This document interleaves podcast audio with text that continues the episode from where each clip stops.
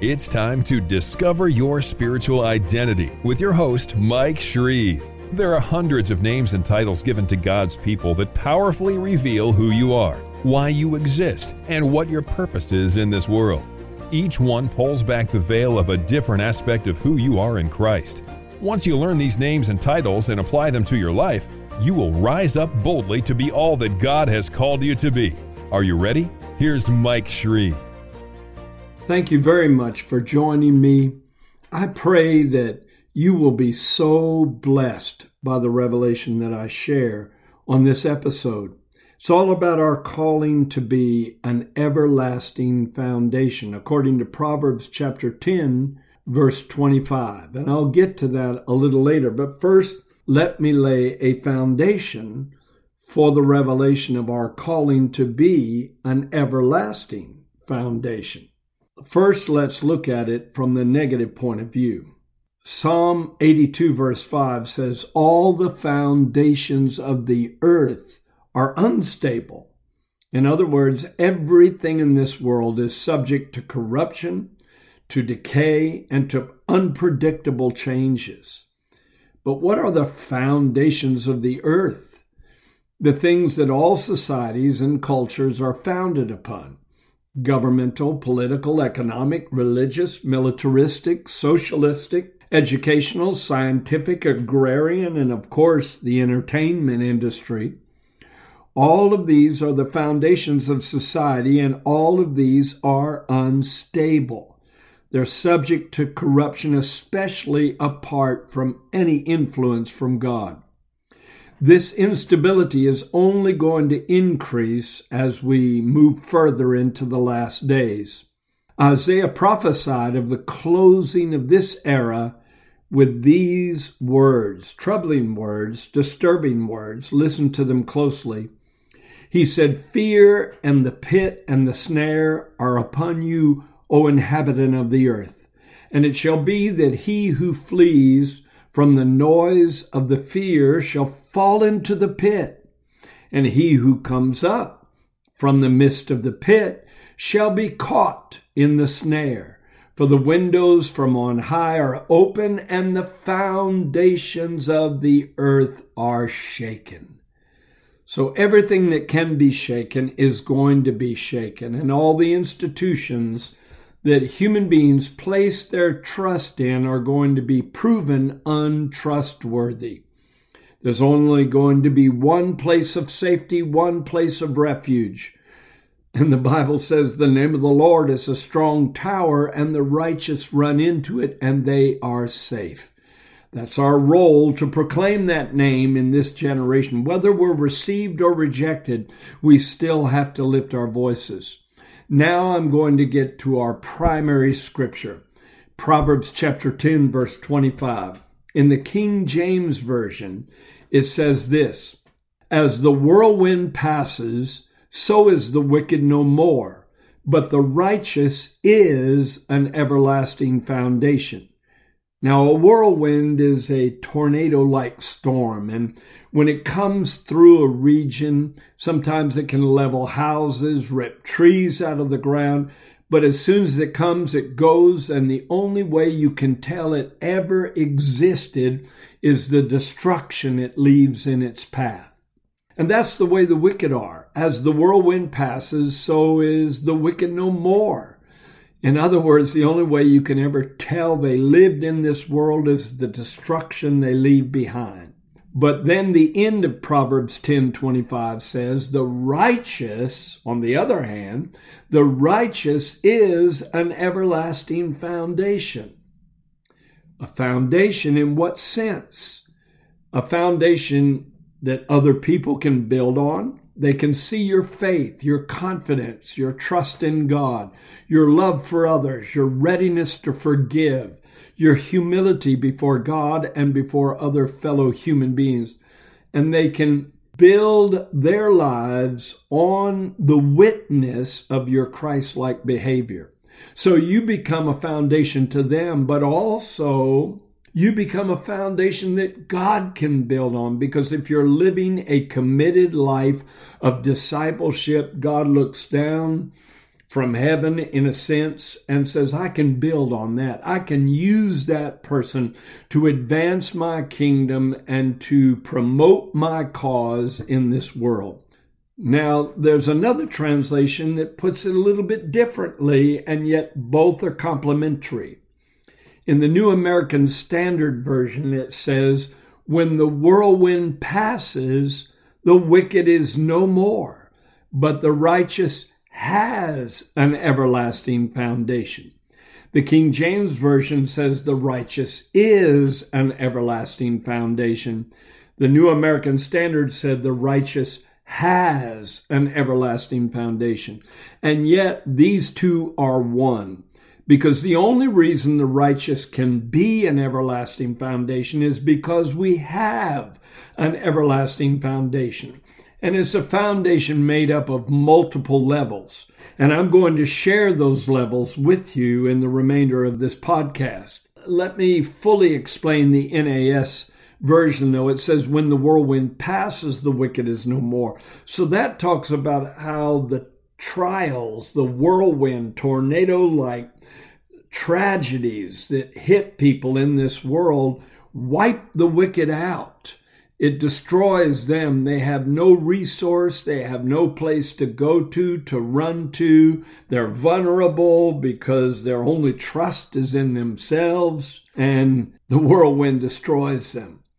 But the righteous has an everlasting foundation because when the whirlwind comes, you've still got a foundation for your life that is trustworthy, dependable, and everlasting. Well, let's get to that. There's actually eight foundations underneath you if you fall into this category of being one of the righteous. Number one is your own righteous works. Your own righteous works. First Timothy chapter 6, verses 17 through 19 says, Command those who are rich in this present age not to be haughty, nor to trust in uncertain riches, but in the living God, who gives us richly all things to enjoy. Let them do good, that they may be rich in good works, ready to give, willing to share, storing up for themselves a good foundation for the time to come, that they may lay hold on eternal life. And so the first foundation of a righteous person are the very righteous works that follow them. Because what you sow is what you reap. And as you live righteously, you're creating a foundation for future blessings to evolve in your life.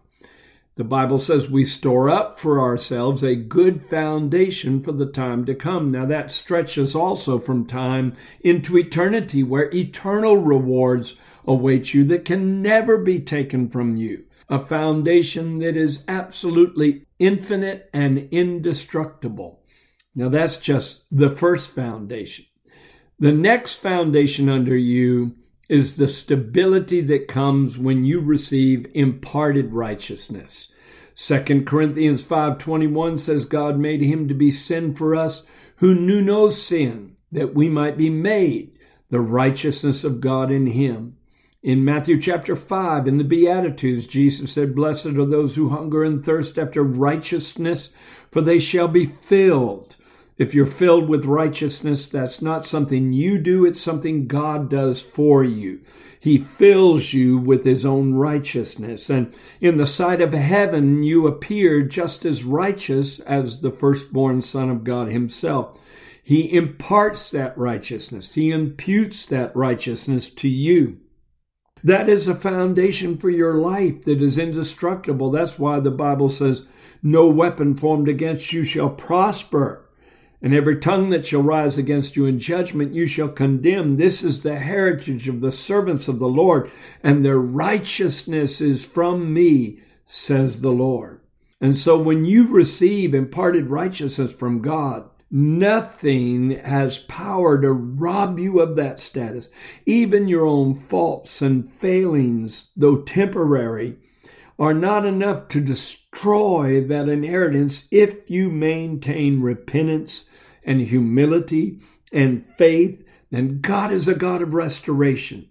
and he will restore you to a status of purity in his sight. And you are righteous because Jesus grants you his status of righteousness. How powerful is that? Now, underneath that is an even bigger foundation, and that is the church that you are a part of that is self supportive. Every member in the church is supportive of other members of the church. We strengthen one another, we mobilize one another, we motivate one another. And so the church under you is a foundation. It's not going away, it's not going to cease to exist. The church is not only an institution divinely created in time, it will endure for eternity. And 1 Timothy 3:15 says that the church is the pillar and foundation of the truth. And so, if you are a part of the church, you are a part of the foundation of the truth in this deception filled world. You're not only a part of that foundation, your life is based on that foundation because the truth that resides within the church is supportive of you. And underneath the church is an even larger foundation. It's like each one of these foundations is successively, progressively larger. We find in Ephesians chapter 2, verses 19 through 22. Now, therefore, you are no longer strangers and foreigners, but fellow citizens with the saints and members of the household of God, having been built on the foundation of the apostles and prophets, Jesus Christ Himself being the chief cornerstone in whom the whole building, being fitted together, grows into a holy temple in the Lord. Think of that, that you are on the foundation of the apostles, and then prior to the apostles, all of the prophets of the Old Testament. Isaiah, Jeremiah, Ezekiel, Joel, many of them prophesied of the new covenant to come.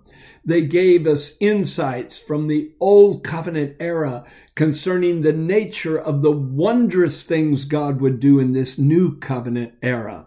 Our lives are based on the foundation of their ministries and their revelation. And their revelation brought into birth this glorious new covenant that changes men and women into new creations in Christ Jesus and causes them to be a part of the bride of Christ, married to the bridegroom of all ages himself, the Lord Jesus. What a powerful foundation is under you. And then, even bigger than the apostles and the prophets, is the doctrinal foundation that rests beneath the church of the living God. That's found in Hebrews chapter 6, verses 1 and 2. It says, Therefore, leaving the discussion of the elementary principles of Christ, let us go on to perfection, not laying again the foundation. And then it gives six individual doctrines the foundation of repentance from dead works, and of faith toward God, and of the doctrine of baptisms, and of laying on of hands, and of the resurrection of the dead, and of eternal judgment. So the foundation is the Word foundation, the Word of God, not just these six doctrines. They're highlighted, but every important doctrine from Genesis to Revelation. That's the foundation under the apostles and prophets. The apostles and prophets are the foundation under the church. The church is the foundation underneath every person who's received imparted righteousness from the Messiah himself. And that imparted righteousness undergirds those who are performing works of righteousness in this world. See how the foundation gets bigger and bigger. And here it's going to make a huge step Psalm 87, verse 1 says, His foundation is in the holy mountains. Can you imagine how strong your house would be if it was on the foundation of a mountain that is immovable? Well, this is not just one mountain God's talking about, it's numerous mountains. I'll only mention a few, but Psalm 87 1 says that God's foundation is in the holy mountains. What mountains are being referenced here? Well, let me just give you a quick overview. Mount Ararat was where the ark first rested when it came down after 40 days and 40 nights of the earth being flooded with waters. And that was where the rainbow of promise was first seen in covenant language, first appears in the Bible. That's part of the foundation of our lives. And then the next great mountain is the one Abraham ascended to offer up Isaac. It was called Mount Moriah, where Abraham saw something very sacred. He saw a symbolic representation of what God was going to do many centuries later when God supplied a ram to take the place of Isaac, his son. And that's exactly what's happened for all of us. We should have died on the altar of sacrifice. We should have died for our own sins, but God brought forth a substitute in death for us, the Lord Jesus Christ, who paid the price so that we could go free. And then the next mountain is Mount Sinai that was caught on fire in the wilderness, and the audible voice of God spoke out of the mountain as he gave the Ten Commandments. And then the rest of the revelation of the word was brought forth and put into writing by Moses. And so we get the revelation of these moral boundaries inside of which we are safe from a world full of corruption. And then the next great mountain to be mentioned is Mount Calvary the mount called Golgotha, where the Son of God tasted death for every man so that the curse of death could be conquered. The next mountain is Mount Zion, the mountain that will be the hub of the government of God and the kingdom to come.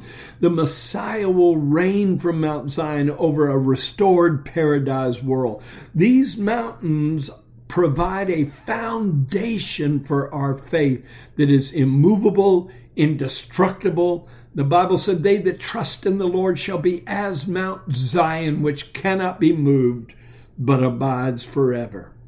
Next, the seventh foundation under us is God's foundational word plan.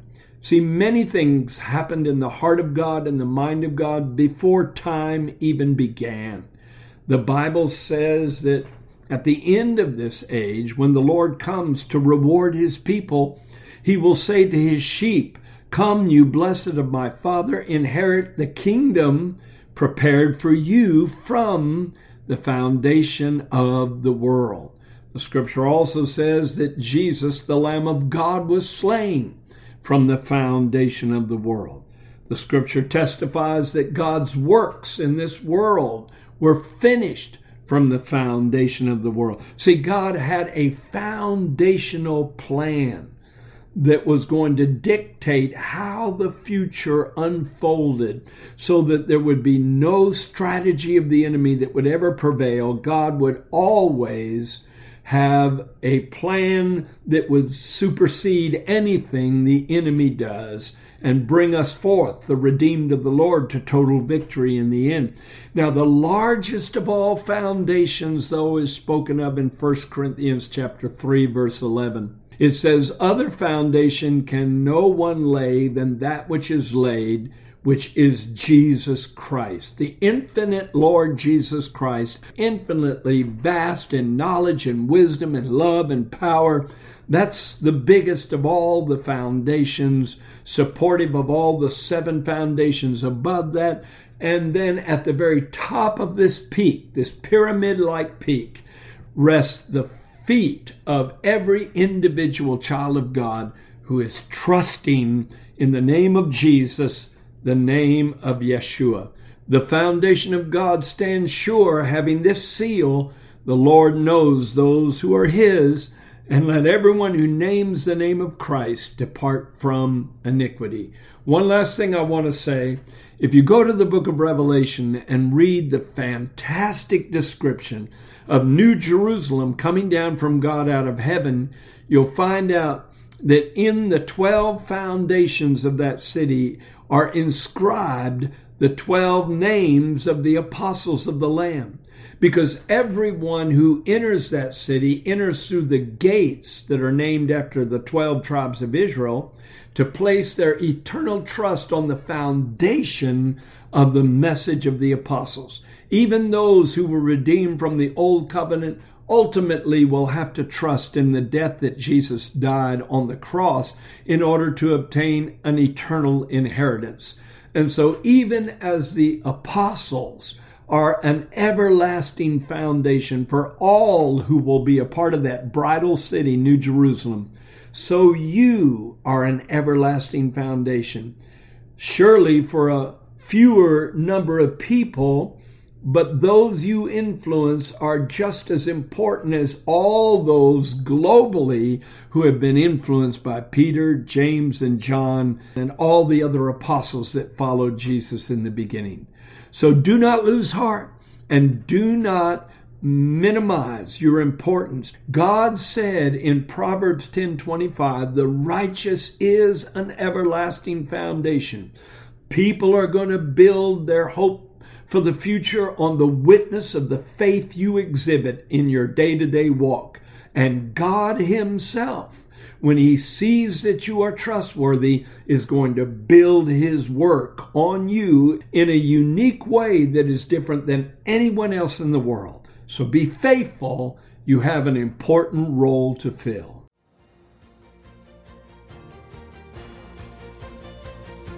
Thank you for listening to Discover Your Spiritual Identity with Mike Shreve, a podcast designed to cause a spiritual awakening in your life. Be sure to subscribe on iTunes, cpnshows.com, or wherever you listen to podcasts so you don't miss new episodes. You can go deeper into this amazing revelation of the names God has given His people by getting your copy of Mike Shreve's book titled Who Am I? Dynamic Declarations of Who You Are in Christ. We also invite you to visit our website, shreveministries.org, and sign up to be part of our global internet family, a group of on fire believers who are bold to proclaim, I am who God says I am, I have what God says I have, and I will be what God says I will be.